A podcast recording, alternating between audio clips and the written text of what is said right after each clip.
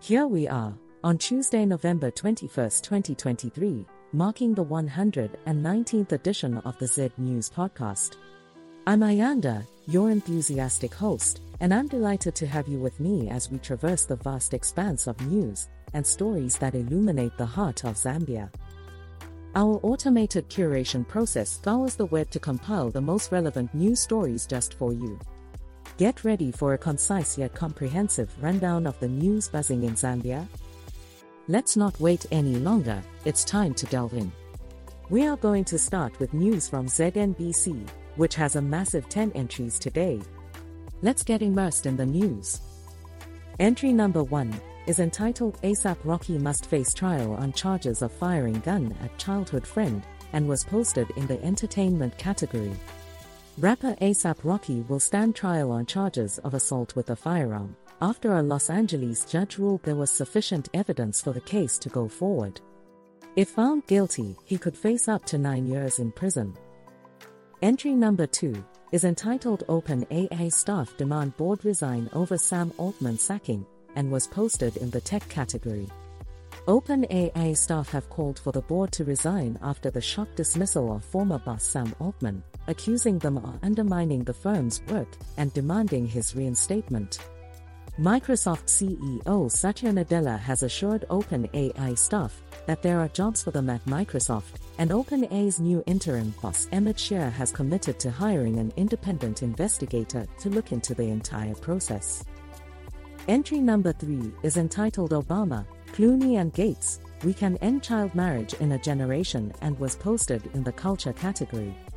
Michelle Obama, Amal Clooney and Melinda French Gates have joined forces to end child marriage within a generation and are working with grassroots organizations to amplify their efforts. They are passionate about defending the rights of women and girls and believe that with the right support, this issue can be solved in less than a generation. Entry number 4 is entitled Some Northern Cooperatives Under Declaring FISP Packs and was posted in the Agriculture category. Government has uncovered a scam in Northern Province, where cooperatives are stealing farming inputs from farmers, resulting in them having to share small packs of inputs.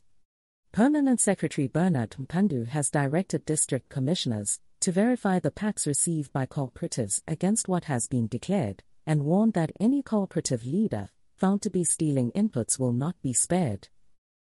Entry number 5 is entitled Government Releases Funds for Gwembe Chipepo Road and was posted in the news category. The Ministry of Local Government and Rural Development has released K8M to complete the remaining 25 kilometers of the Gwembe Chipepo Road in Gwembe District, Southern Province. Tyson Simuzingili, Gwembe Member of Parliament, thanked the ministry for releasing the funds which will help work on the road before the rains intensify. The sixth entry is entitled EU and COMESA sign $40 million financing agreement and was posted in the business category. The European Union and the Common Market for Eastern and Southern Africa have signed a 40 million financing agreement to promote trade competitiveness and market access. The agreement is an important step in the cooperation's effort to prepare for a more cohesive approach to COMESA programs, and the EU remains COMESA's biggest development partner. The seventh entry is entitled HH Arrives in Italy and was posted in the news category. President Hichilema is in Rome, Italy for a reciprocal state visit, accompanied by the First Lady and Foreign Affairs Minister.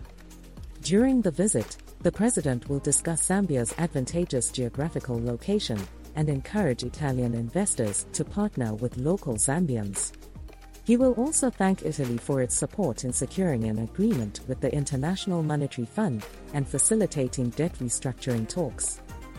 Entry number 8 is entitled Israel Recalls its Ambassador from South Africa and was posted in the Global category. Israel has recalled its ambassador to South Africa in response to South Africa's criticism of Israel's military operation in Gaza and South Africa's call for an arrest warrant for Prime Minister Benjamin Netanyahu.